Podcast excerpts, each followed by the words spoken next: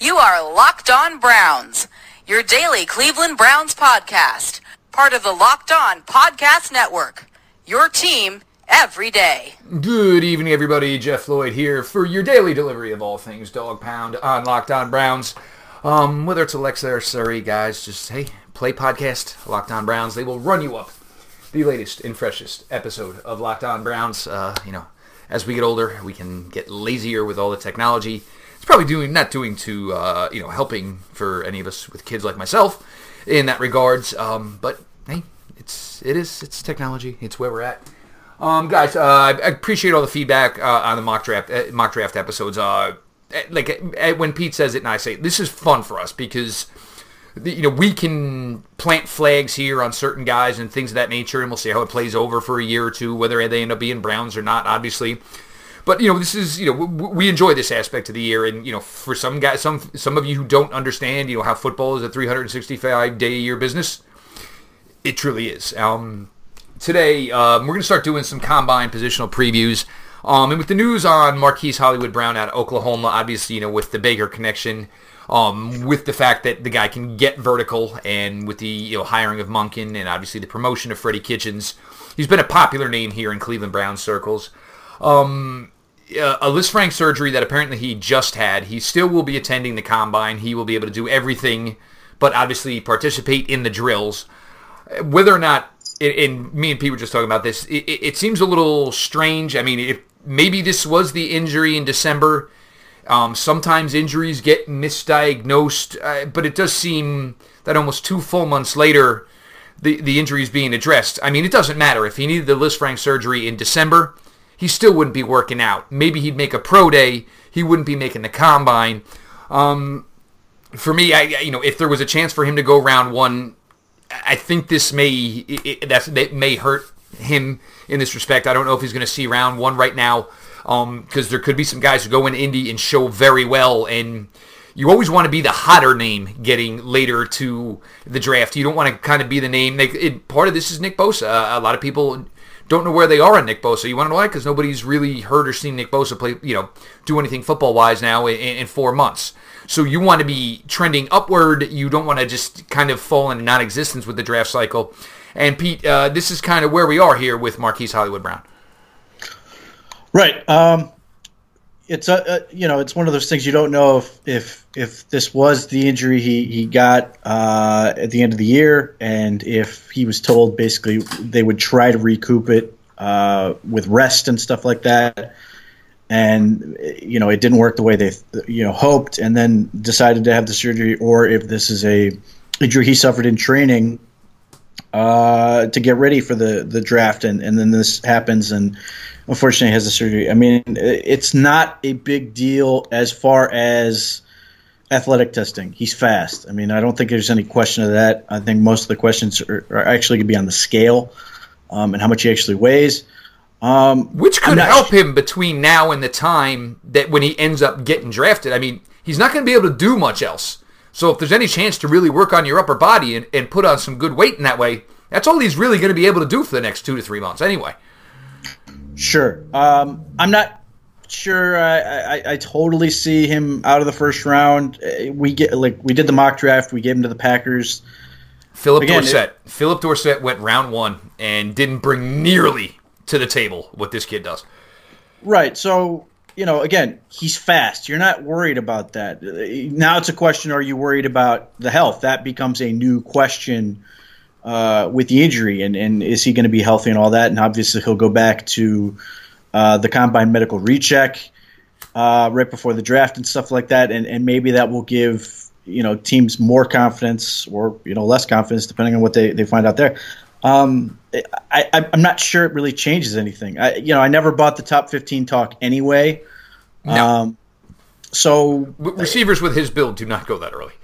And and and the, you know, it's it's a competitive enough group that maybe somebody jumps ahead of him. The the thing that helps him um, is that he does have a very unique skill set in what he does. I mean, he's a DeSean Jackson clone. That's you know that's very valuable to certain teams, and that's why you know we get I gave him to the Packers. It seems like something you could use. I mean, if, if you're saying you love DK Metcalf, you're not really putting those guys side by side unless you're just saying we want a receiver, we don't care which one. So his uniqueness may save him in terms of draft position, but it's it's difficult to say. It, it's just um, it sucks that you know the kid's unhealthy, and you know you hope it doesn't linger on where you know they're saying he's supposed to be ready by camp and stuff like that. You know you don't really know, uh, and and you hope there's not like a setback where now he's missing. You know, into in, missing rookie mini camps or potentially missing, you know, those those those practice reps that could potentially set him back and not have him ready for the season. And that can be somewhat of a guessing game, and you've got to trust your medical staff with that. But it's you know, it's just it's it's that time of year for this stuff to happen, unfortunately, and and it's just another player sort of down that you won't get to see that you'd like to see. Yeah, and it's you know it's part of it. Nobody wants it to go this way. Uh, everybody wants their draft cycle to go perfect. Um, but there's always, I mean, we're to the point now. It's usually 10 to 15 kids a year that are affected. Um, where it maybe does hurt him. Look, um, if you you know does does Hollywood Brown run a four three five? Eh, I mean a four three five forty. Eh, it's probably pretty possible. Um, what could hurt him is a couple of guys that no one's expecting to who like their tape, and oh my God, they put up really really good times, and they kind of become like the new flavor of the week, which could hurt him in that respect. Um, and look, anything, if you're going to take a guy, you know, and if you want to say at worst he goes top 45, and this is based on everything, you know, up until this point, the injury, you expect a return on that invest- investment. Um, if he's standing around most of camp in shorts and a t-shirt, you know, it puts a lot of pressure on the kid because he wants to be out there performing. It puts a lot of pressure on the team because obviously they had thoughts on him performing. It puts a lot of pressure on every, everybody in the whole situation. So, I mean, you know, the injury is key. Hopefully you can get, you know, a good, you know, uh, well visit when he goes back, uh, you know, mid to late April to, you know, meet with the doctors there. Um, but this isn't, you know, this injury has hurt some guys. It, it, it, kind of took some of the, you know, some of the burst out of uh, Dez Bryant. Hakeem Nicks, uh, this was part of what was his undoing as well. So, I mean, it's an injury that does bring some question. Um, the the timing of it just seems odd, and you know that's it. But I mean, this is it. I mean, we're going to find out. You know, over the next seven eight days, we're going to hear a couple more kids that aren't going to be able to go for one reason or another. But uh, you know, how can Hollywood Brown help himself self out right now? Whatever he weighs in when he shows up, uh, I guess it'll be next Saturday if wide receivers work out Sunday. Whatever weight you are that day, when you go back in April, find some way to put on 10 pounds of muscle, man. That's that, because that's probably one thing people have concerns about with his game is just that he's a little bit frail. Um, got a couple of the bigger schools here with three wide receivers present, and I guess with DK Metcalf kind of being the headliner and the one everybody wants to see at this point. I guess we can start with the the uh, Ole Miss. Uh, whether it is obviously uh, AJ Brown, whether it is obviously the star and show currently DK Metcalf, uh, whether it is DaMarkus Lodge. Um, weird with these three because Ole Miss, you know, along with the tight end they have, you shouldn't suck this bad when you have this many guys who are capable. I mean, because it's the first thing that scratched my head. The Ole Miss has three wide receivers at the NFL Combine. They couldn't do anything. I mean, granted, Metcalf missed some time, but what the hell are you doing down there if you got these type of these types of talents and you can't do a goddamn thing with it? Right, uh, and you know, and and despite the fact that you know you have three receivers, they all have significant questions. Um, obviously, uh, with Metcalf, it's the medical, but now because he missed so much time and he's got about 1,200 yards receiving for his career, this is a big week for him. Uh, you know, assuming he's going to test. Uh, his testing results are going to be super important. Is he going to be fast? Is he going to be able to to to show you the the agility and and stuff that would suggest he's able to separate? Th- those are big. AJ Brown is the most productive of the group, and and his tape is very impressive. How fast is he? Is he? That seems to be the one. Every everyone I talk to seems to say I wouldn't be stunned if I heard four six. Right, and and and if, if if that's what he is, then he suddenly becomes more of an Anquan Boldin type, which is you know certainly had a very good career. But where do you where would you draft that? Um, good, good Anquan Boldin. right. Well, I mean, you know, he, he, had a hell of a career. No, but that's what I'm saying. But I mean, that's yeah. what you're putting him at as an athlete. So it's going to raise questions. I mean, not everyone with those measurements is going to be able to give you the career that Anquan Boldin did. Right. So, you know, that that that's this is big for him. And then DaMarkus Lodge you know, clearly the the third fiddle of this group in terms of production and hype and all that stuff. you know, this becomes an opportunity for him to sort of get out there and make some noise. Uh, I don't think he participated in any of the All Star games, so you know, there's a little bit of out of sight, out of mind with him. So this becomes, you know, not only in testing but drills. This becomes his his opportunity to to, to remind you that, oh yeah, I'm here. That you know, because Ole Miss has four skill players that are going to be, um, you know, popular, whether they all deserve it or not, you know, whatever. But between those three receivers and then the tight end Dawson Knox, there's a lot of attention being thrown at Ole Miss. So this becomes your opportunity to sort of snatch, snatch some of that and say, "Remember me," uh, and, and, and get a little more shine going for Lodge's way. Exactly. I mean, he's uh, he runs good routes. It seems to catch he catches almost everything thrown to him. But now it's put where it's you want to separate with uh, you know you don't want to be one of the Ole Miss four. You want your name to shine. Um, Metcalf, look, I mean, if there's an any event that's designed for a guy like him, it should be this. Um, he should destroy every drop of it. The one thing, the reservation I do have with DK Metcalf is you talk to a lot of people who say you know, look, you know, he might not give you what you want as a rookie, but by year two, well, if I'm drafting him top 20, no, I want it now. I don't want to wait till year two. Um, that's why I drafted him in the top 20 because I needed a guy today. That's the only reservation I have. But and, and maybe it could be something that he blows away by October 1st because you just look at the guy and I'm not sure how you're really going to defense him yet. Uh, you know, usually it seems you try to funnel him to the sideline. He's weak there. But I mean, if you're going to jam him, I mean, you know, you know, his footwork isn't always great. Maybe he can get away with something there. But you know, where he's working, who he's working with, is going to tell a lot. And uh, you know, very, very impressive. I, I do agree on AJ Brown. Production's there. The question is going to be is you know is the athleticism going to be enough to see production similar to what you saw at Ole Miss? Lodge I like. Um, Dawson Knox, that's that's a wild card here. But guys, listen to me. I, you could just put in a card blindly at any point point through the first four and a half rounds and just say tight end, give me one, and you're, you're most likely going to get a player because that's how deep the positional group is.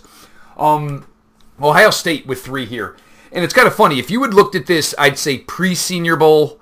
You know, obviously Parris Campbell's name is going to stick out. Uh, you know, obviously, you know Dixon's name from Ohio State is going to stick out as well. But you want to start defining guys, and you know what they're going to give you on an NFL roster. And then there's Terry McLaurin, who did what he did down in Mobile. He should run fantastic. It seems like he's a very precise guy in everything he does. Uh, you don't, you know, you don't ace special teams at a Big Ten school like that without just putting that type of work effort towards everything you do. But uh, go ahead, Pete, here, and we'll talk about uh, you know the three Buckeyes that are headed out to Indy. Uh, this is enormous for Parris Campbell. Uh, he turned down the opportunity to go to the Senior Bowl. Uh, you know, you read into that what you will. Whether you're making the case that well, he'd be better off working on his craft with a coach for however many months, or you're like me and you're going. I think you're hiding because you know how how long are you going to run from it, bro? How long are you going to run from it? Right. I, I, I think he would have been. I, I think he would have had a difficult time uh, dealing with the competition and, and, and those things. This venue is built for these guys to dominate, and Parris Campbell has to. I think Terry McLaurin will be very good. I, I think he should also do well in the drills, but that's not really where my concerns are with Terry McLaurin. Uh, my concern is what does he do in traffic? I don't think he makes those plays that you'd like to see that guy make um, that that sort of give you that sense that he's going to be a guy. But at the same time, he could have you know a ten year career being a fourth, fifth receiver and a great special teamer. I'm not sold on Parris Campbell. I don't think he ever lived up to the hype at Ohio State. I understand that he's younger than a lot of players. Uh, went went to school early, which is good, but he always leaves you wanting more. Uh, for all the athleticism and, and skill he has, I, I think he. I, I, worry if I'm, you know, somebody picking him for as high as he's likely to go, which is, is people are having him go as high as day two, um, potentially the second round. I don't think you're going to get that immediate payoff. I don't think you're going to get enough. I think he's a guy that you're you know you you're hoping gives you a couple splash plays a game because he's so athletically gifted. And, and it's not that he's just fast; he's very big, physically strong at the position, um, and he will look great uh, in, in, Indianapolis in, in terms of just physically. So he should crush this, and he has to because that that's really what he's riding on is is that his physical skill set is going to sort of make people overlook some of the issues he had at Ohio State with drops and some of those other things that he's just not a very polished player and you've got to show enough that you're going to convince a team that it's you know get those those those coaches and those scouts to basically talk themselves into I can make it work I can make it happen with him um, but to me I, I, just have this lasting impression that he's basically going to break your heart and you're never going to get as much out of him as you hope uh, for where he's likely to get picked and I agree there. And uh, we, spoke uh, spoke with Connor Rogers last week of uh, Stick to Football and uh, obviously Bleacher Report. And the thing with a guy like Parris Campbell is, if you're the Browns, it's it's win now, and unless you're unless you can get him in the sixth round, and maybe he doesn't suit up every week, but somebody else is going to gamble early. And, and Connor agreed with me. I don't want to spend 18 months teaching this guy the nuances of the position. And this certainly apply, uh, applies to the Browns. You are not in these positions anymore.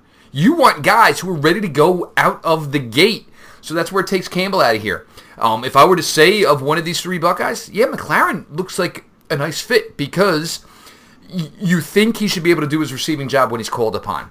You know he's going to have a role, obviously, as a gunner on punt, which also puts him in line, obviously, you know, to play outside contain on the kickoff team, maybe even a gunner there. Um, he embraces it. He brings it. Uh, of these three, that would be the guy I'd want. And um, guys, we're going to kind of take this through alphabetical order here through the sheets because look, this is the way it works in the combine. yeah, you know, yeah, and I'll tell you right now, uh, you know, first uh, receiver wearing wide receiver one will be Arcega uh, Whiteside out of Stanford.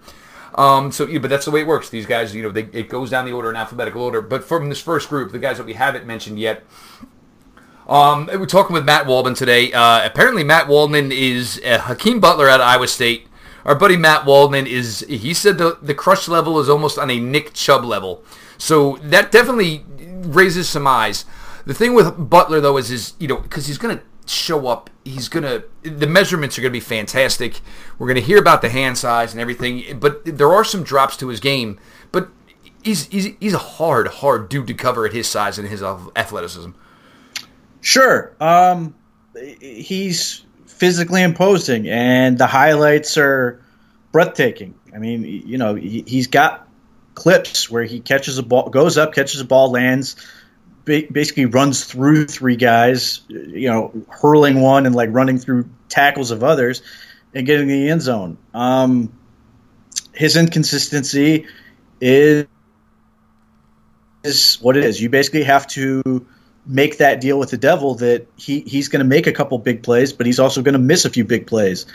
Uh, and that, you know, historically has not been welcome in Cleveland. Uh, you know, you make you, you drop the ball and, and, you're you you know you're unless your name's Jarvis Landry, then you are public enemy number one. I mean, that's the problem is is he could be you know, and again, the, the, the, the, issues may be completely different, but Braylon Edwards was that type of guy you know, who had an outstanding season with drops. Um, but he also, you know, had some mediocre seasons with those drops. And what are you willing to to deal with with Hakeem Butler? But the other problem I have with Hakeem Butler is there are other guys in this class that are going to give you a similar skill set that may not come with the price tag, that sticker price that you're paying for. And one of them could be Antoine Wesley out of Texas Tech. Um, you know, he has that similar massive, big build, can go up and make plays and then do stuff after the catch. So, you know, it's not to say that you, you don't want to Hakeem Butler. It's just that, and, and I think this is the case with this class is is is there are so many different skill sets and such, but everybody has somebody that's sort of, you know, a guy you could potentially live with in a round later or two rounds later or whatever it is, there's always another guy with that skill set uh, that could be attractive enough to Dorsey and company where they're they're willing to wait. they, they they may address or they may address another position that they uh, grab another player they, they value more highly and be able to come back and grab another guy. And you know, and, and one thing with Wesley is, you know, even with you know less of a you know a playing time log, may have better footwork. Uh, guys, iTunes rating reviews, um, always appreciate them. Five star rating, written you guys. Come on, man, take care of that for me, guys. Um, of this first group here, uh, and this is one name, and this is one that I've actually started to fall in love with. Um, and uh, Pete, I know you know Montel Hardy. I do too, guys. Uh, used to be in the writer community, now works down at Wake Forest University with the football program. Greg Dortch, um, little surprising as a redshirt sophomore that he declared, but uh, you know he put him right in with this Isabella Hollywood Brown crew. I mean, obviously, eventually, you know, there's going to be a pecking order of them. But Greg Dortch out of Wake Forest, um, and now an ACC program not known you know, but year in, year out now, they've been putting out a competitive program, and this kid, fun and with the ball in his hands, uh, you know, he's a guy uh, I've talked with, and hopefully we'll get on the show. With the ball in his hands, uh, you can tell he, maybe he's a guy who's probably watching some Odell Beckham. He's got a little, you know, I mean, definitely the run after catch ability is there as well as as far as being anything within his area code. He seems to find a way to get get to. Right, uh, and and you know, again with Baker Mayfield, that's the skill I want. I want yards after catch. I want guys who can can take a slant or whatever it is, and, and be a threat after that. And and uh, Dortch is electric. I mean, if you throw on a highlight tape of this kid, you will have fun. He's just unbelievable. His agility and quickness and his stop start and his ability to shift, all that stuff is incredible. He's a, a really really natural punt returner, and he's certainly a threat in that game. And he, has got speed. Um, he's not as thick as as these guys like Isabella and Penny Hart, but. In, in the same respect, he's not going to be 21 until the end of May. So I mean, right? No, I, I mean, mean yeah, you don't want to discount and, that. It makes sense if he isn't. And and the other part of that, he's not a waif either. He may not be like a tailback looking guy like these other dudes, but he's not you know, he's not a skinny little dude. Like he's yep. reasonably thick. He's just probably not going to be, you know, like Isabella weighed in a buck eighty six. I don't think we're going to see that from Dortch. Um, but again, this is this, you know, the the, the some uh, people who who are watching the Browns won't like Greg Dortch and these other guys because he's short. But this he fascination go- for the. They're okay with a quarterback who's barely six feet yeah. tall, but you need seven power forwards on the flo- on, on the field along with him. It's hysterical. And and the other part with with you know with with a guy like Dortch is uh, you know people will say he's just a slot receiver. I don't buy it. I'm sorry. I I think he, especially if you you know you know my dream and and you know the dream you've adopted is is you get a guy like T.J. Hockenson in the first round, and you can have that I can't believe uh, you sold me on this one, but yeah. And, and, now I'm to the point where I just know he's not even going to be there at 17, and that's how aggravated I am. Because Dane Brugler today puts out, well, no, there's about three teams in the top 10 who absolutely are coveting him. So it's like, okay, yeah, that dream's over. So, you know, if, if you can get past the fact that this dude's probably going to be about five nine, uh, and but 190 you just maybe, but he's not even 21. But I, all I would say is he's another one. Just watch him play. Just watch him play. He's so fun. He's so electric. He just looks like he'd be a great fit. And the he's other the thing, co- I, he's got I some cockiness to him. Yep, uh, I'm with you there. Love it. Like I, you know, he's going to come off probably. You know, if you if you're playing against him, he's probably going to come off as cocky and brash. If he's on your team, mm. he's a guy who just mm. loves the game. Sounds passion. like somebody that quarterbacks his team. Yeah. So look, there's a bunch of these little dwarves. A couple of them aren't going to be at the combine. My guy, Olamide Zaccheaus, and then Penny Hart. yeah, I don't know what happened to Zaccheaus. That is just, uh, I mean, when you put out that article today, I literally had a triple take, and I checked again. Like, how? How do you know. how do you get for for 93 receptions for the production he put up? Yeah, you're not good enough to come to the combine. 12, 12 receptions, 100 yards, and three touchdowns in the bowl game against South Carolina, who had a month. 93, 93, 93 receptions, I think, over 1,200 yards. Yeah, nah, you're not good enough. But in any case, uh, if you can get past the size, and you should, watch this kid play. He's fun. I think he'll put on a show. I don't know if he'll put up. I don't know if he'll put up like a, a four three type speed. He's got fast on the field speed. Uh, you know, as long as he's not like a four five guy, you cannot be that small and run four five. Uh, but I think his agility and his balance is am- amazing. So I think he's going to absolutely light up the shuttle and the three cone stuff, and I think I think he'll do well in drills. But yeah, he's just fun. And uh, one of the ones that caught me was, uh, you know, he caught a deep post at about the eight, and the hand just went up to the crowd for the last eight yards, and I was just like that. I, like, I, it always gets me. I, I like the cockiness. I like the brash guys. You remember last year we talked about Jaire Alexander. You need some of those dudes on the field with you. Not everybody likes to talk. Not everybody loves to run their mouths. Uh, a great player as Joe Schobert is, he's not the guy telling you all day long about how they're kicking your ass. But I do want some guys on my team who are telling you how bad that we're kicking your ass. I, I want guys like that. Well, and, and again, with that, you know, this feeds into with like Baker Mayfield and stuff. Yep. You know, they, they have that Napoleon complex. You are five nine, listed 170 pounds you're going to Wake Forest. You know, this is a guy who's likely been told his entire career that he's not big enough, and you know he feeds off that, and he lets you know. So he was one of the top players, in, one of the top players in the state of Virginia the year he came out. Uh, had you know phenomenal phenomenal success there. Normally that translates to bigger offers. How did you end up at Wake Forest? Because you're five foot nine. That's how he ended up at Wake Forest. But hey, we'll take these guys that nobody else wants if they can play. That's fine. I mean, if you want to slate somebody here for that, the Browns can be the island of misfit toys with all these kids that nobody else wants. That's well. I mean, it's not like all of them are misfit toys. I mean, you know, that Myles Garrett guy. I think he's going to pan out. Well, just on offense. Yeah, there. That works. That works. That works. Um, and actually, you know, there are there is yet a another trio here, and and this is it, it's just as staggering as the Ole Miss kids and you know University of Georgia I don't know what in the world you're doing down there because you keep year in year out bringing in all these five star recruits at skill positions, and you're still playing. I don't even know if it's 90s style college football. You're throwing the ball maybe 20 to 25 times a game. You're running it.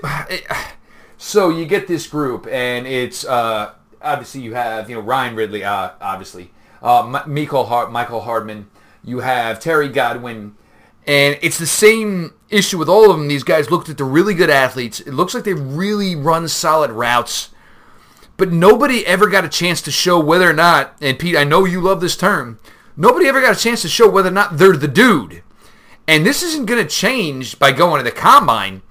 And it's it's just so weird because year in, year out, the way recruiting goes in the SEC, it should be Georgia, in Alabama, and not only should it be for the SEC championship, with all the athletes that are going through Athens as well, it should be for the goddamn national championship as well.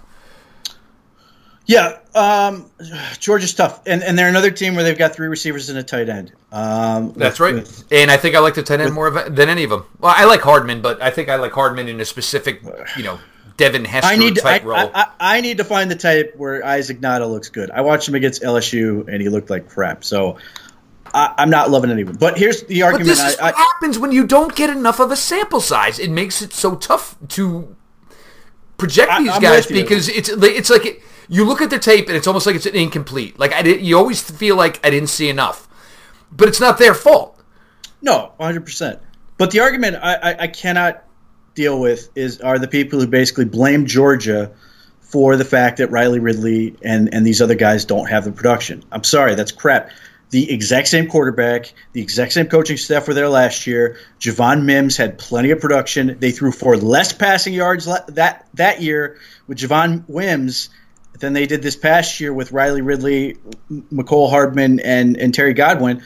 Uh, and none of them showed out. Your leading receiver had 570 yards. Uh, granted, he had nine touchdowns, and I know there are people who l- love Riley Ridley.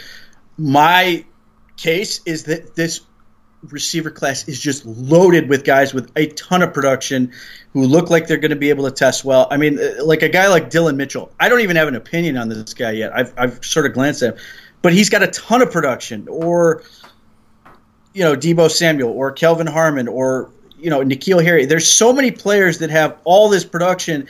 And you're trying to sell me on guys who don't just because they go to Georgia or because they're somebody's brother or because you like how they look physically. I, I, I, pass on those guys. I'm not interested. Like unless you're talking about late day three, I'm gonna go get guys who were that the man, that were the dude, or or whatever. And, and some of these, in some of the cases, Old Dominion, Texas, you know, some of these other schools have two that were good enough to do that and generated the production to go with it. So, you know, I'm just I'm not interested in any the one the one you know it's not the receiver it's the tight end I'm in, I'm, I'm willing to be you know I'm willing to see what I can get with Ngata and, and if he can convince me he's a good player the other guys you know they've got like Ridley has to crush the combine in the pro day he has to because this is all he's got this is when he came to Georgia this was his calling card. He was going to be the more physically impressive, impressive version of Riley Ridley, or of uh, Calvin Ridley, and it just, at least on the field, has not shown up that way. He's other than older. other than the national championship he lost to his brother. So th- these are guys who really have to make a statement in this type of environment because they don't have the resume that the, the, these other guys are going up against have. And that's the toughest part because I mean, what it is is if you're going to draft them when they're getting drafted, you are now asking them to give you more production than they've ever showed in their entire lives, but to do it against the toughest competition they've ever seen.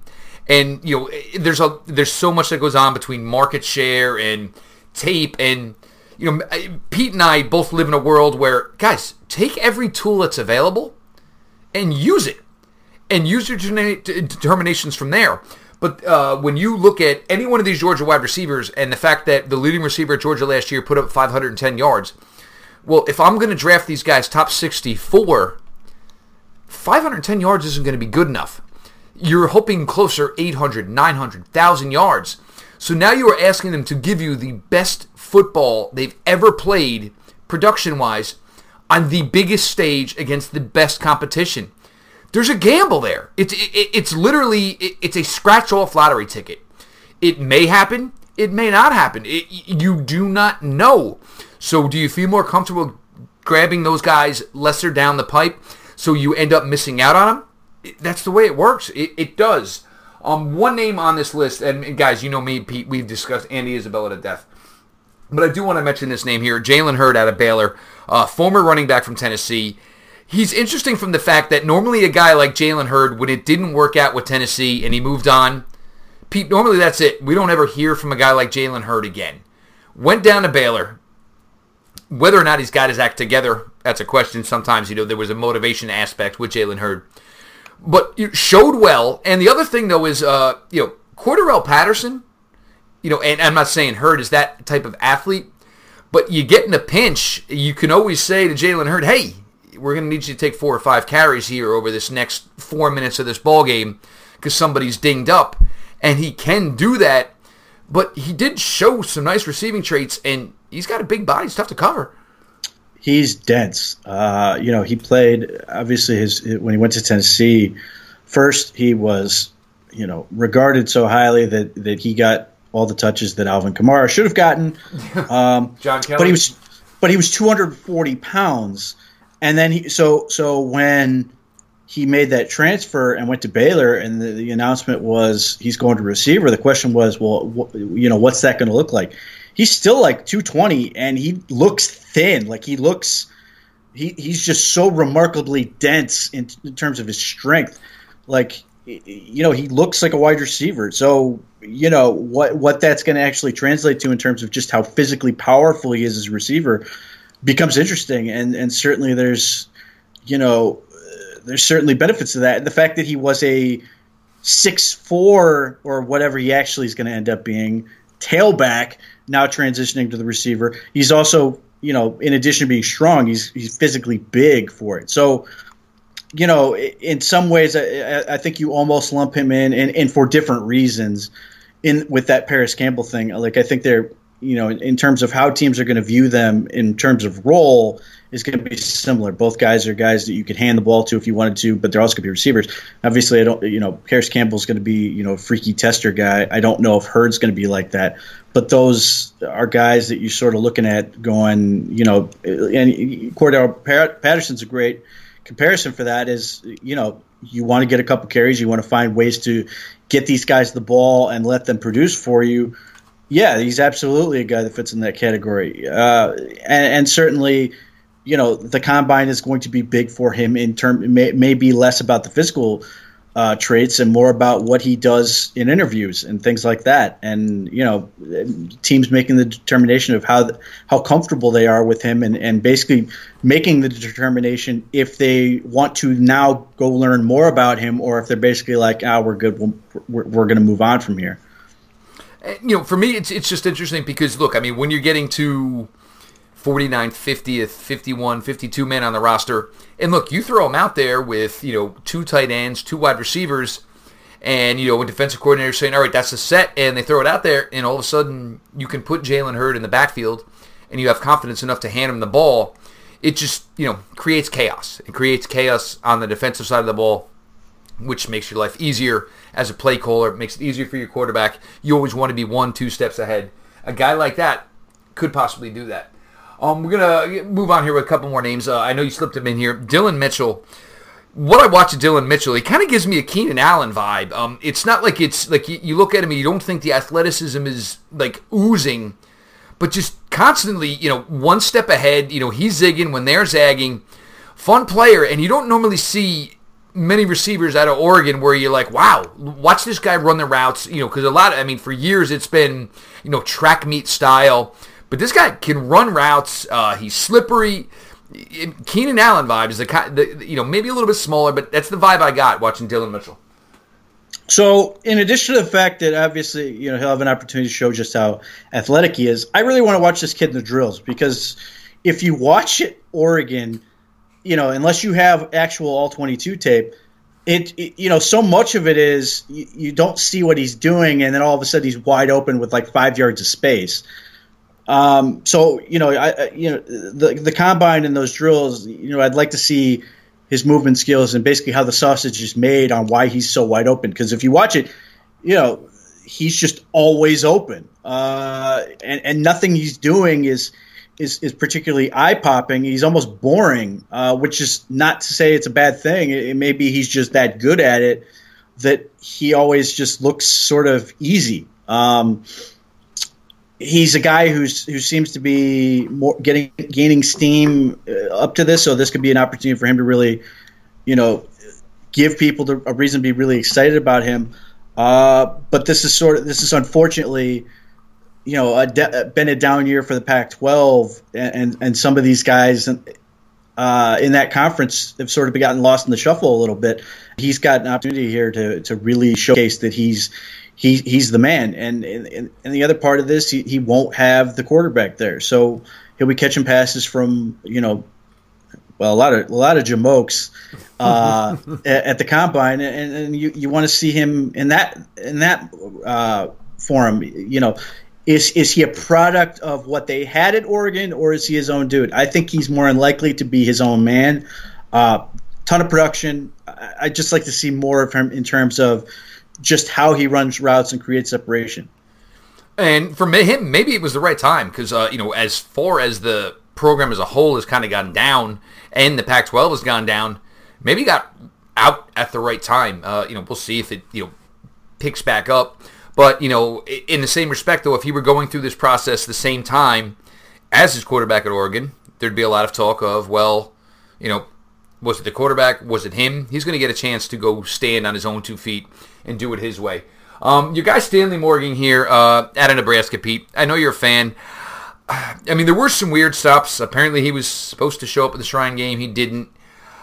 I, I mean, like the player, I think you know day three you've got something there. But go ahead. I, I know you're a fan.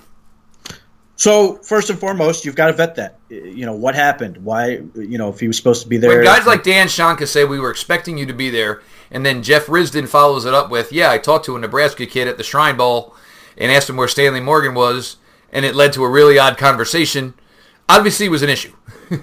so you've got to figure out what the deal is there. What happened? Um, Stanley Morgan, obviously, second generation player. His dad was a big time player. Uh, you know, in his career in Nebraska, and uh, you know, if you watch him on tape, Stanley Morgan feels like a guy who would fit really well with Mayfield. He he makes plays at all levels of the field.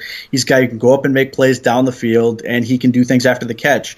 Um, part part of the question I have with him is just how big is he?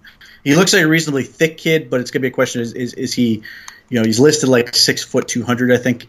Is he really going to be like 5'10 and a half, 190 or whatever? And then, you know, we, we need to see, you know, just how athletic he is. But yeah, you, you want to find out the answers to that stuff. Was there a legitimate snafu that prevented him from being there, or did the kid basically just, you know, bail? And that certainly would be an awful look to have this opportunity to go showcase your skill set and tell them you're going to be there, and then just basically flake out on it. Um, and that would be, you know, certainly something NFL teams would be um, concerned about if that, if that's the case. But he's got to answer that question, and you got to find out. But you know, from production and all those things, he he's got what you want to see out of a receiver like that. And and for what I expect, you know, you know, from John Dorsey is a, given his track record, it wouldn't be surprised if he goes value shopping on day three again at receiver, uh, and that could be character questions, that could be you know guys just slipping or whatever because this class is so dense with talent. But I would not be surprised at all if, if, if we're sitting there day three and the Browns go get somebody who, who is a perceived fall or whatever, or somebody that they feel like really fits what Baker Mayfield does. And the thing would be in that case is, well, look, we have enough guys. Show us you're good enough to beat somebody out. Go take somebody's spot. And that's where a guy like Stanley Morgan would come in. Uh, guys, whether it's Instagram, whether it's Twitter, uh, Locked On NFL Network has their you know social media platforms there. Locked On NFL Net everything is funneled through from all the 32 team specific shows, the fantasy shows, the draft shows, Matt Williamson's uh, Locked On NFL, you know, the hub of it all. Anything you would need, Locked On NFL Net on IG and on Twitter. Go ahead, check us out over there as well. Um, brings us here now. This was a, a, big name down in Mobile, Pete. Obviously, Deebo Samuel. Um, we've had guys on the show rave about him. Um, solid physique, uh, quick footwork in and out of routes, uh, shows that there's some ability there to get deep. Um, and for me, Deebo Samuel, it seems like we're talking about the 10th anniversary of his college career as he finishes a decade in the NCAA and finally moves on to the NFL. But uh, did a lot to you know get himself prompting on the upward scale with a strong week in Mobile. We'll see if he can continue to do that next weekend when he works out and runs in Indy. Yeah, I, I continue to, to, to, like the comparison that he's basically clean Callaway. Um, he, he was productive enough, wasn't wasn't eye popping in that regard, but in terms of he's he's a tailback turned receiver like Antonio Callaway. He's a guy who who owns the space when he runs a slant, but can get deep. Um, should be should be good in this format. It, it should be an opportunity for him to, to put up like a four four or something like that, and and and really you know help his case. Uh, the question with Deebo Samuel is medical. Um, he's he had a bunch of injuries at South Carolina. None of them were like you know significant surgery type deal, and it may be just bad luck. Uh, but that's something teams are going to want to vet and, and, figure out and have their doctors look at and all that type of stuff. Um, it, it, because if he comes through that pretty cleanly, he could be a guy who sneaks up uh, into that second second day, second round area. N- probably not a real threat to go in the first round, but could be a really nice player that can come in and, and, and make a early impact uh, compared to to some of the guys in this class. He just he runs a, a you can see where you, what he would be doing for your team on Sunday pretty easily. I have, I have zero doubts about that. And if you're looking here, Cleveland guys, we're guys are going to be added. Kind of happy with what's here. And another guy where yards after catch may apply. He, I think he'd be a nice fit here. Um, we're going to close it out here, and, and I want to bring up this name again um, because uh, Antoine Wesley out of Texas Tech. There's going to be a lot of one-year wonder type of talk, which I get. That's fair. Um, the testing is going to be huge because the foot footwork looks good inside the red zone. He's able to go chase down the ball deep.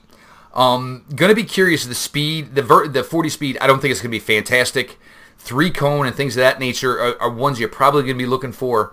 But again, here this is an intriguing guy. Six five, no, probably you know I'd say you know a little under six foot four, but can go up and get it. Uh, you know, tracks the ball well. Very very interesting player. Right. Um, he outstanding production, great year for him. Uh, if you watch him run, he's a man who gets those knees up. He is the high knee runner. Very impressive in the Roger Craig. Yeah, very impressive in traffic in terms of being able to. He's shifty. Um, yeah, I don't know if he's going to put eye popping uh, 40 up there, but he may do really well in terms of agility, uh, which is more important for a guy. I wouldn't be stunned if he didn't run it. I wouldn't either. Uh, but agility testing is where he could actually really help himself. Uh, and, and, and that becomes more important for a guy with that kind of size is your ability to separate, your ability to operate in traffic, and he looks like he has those. And in that respect, he could be with the uh, the Hakeem Butlers and potentially a guy like uh, N'Keal Harry. They're all in sort of that group of may not test eye popping in the 40, but they all do stuff after the catch, and they all have nifty feet. N'Keal Harry, that that's sort of what he is. Uh, big body with, with quickness and short area. That that that is what makes these guys interesting. Um, but uh, certainly for, for those people who are who are pushing for jump ball type receivers, you know, this is this is what this guy can do. Uh, I, I, think he offers you more than that, but but certainly he's a guy that's gaining popularity uh, heading up to this, and, and could really uh, give give reason to keep that steam going if he has a productive week. Yeah, I mean, certainly could uh, give a lot more credence to his case um, with a solid workout and showing in Indy.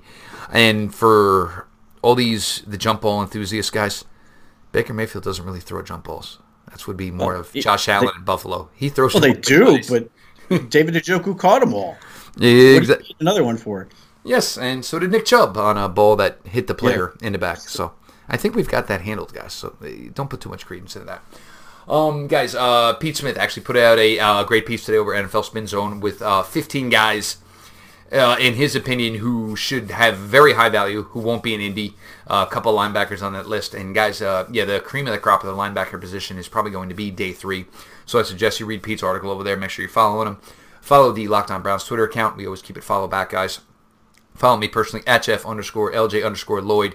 This has been your daily delivery of all things dog pound. We're going to do obviously more of these. We'll get you almost every position covered before we head out to before we cover the uh, con, you know before the combine kicks off next weekend. Lots of other great stuff mixed in. Uh, I appreciate you all for the listenership. Uh, I appreciate you all for following along. Um, we're just continuing here trying to put out good stuff, quality stuff here. I know you guys have loved the mock draft episodes. If you haven't gotten to that, that though, those um, I do have a tweet there on my timeline, which has the uh, final episode, which was 21 to 32. But you'll also find links for the other, uh, the first two. All, all, those shows seem to do really well. Glad you guys are enjoying those. Um, so that will put a wrap on this, guys. Uh, until the next time, LGB on the LOB. Let's go Browns.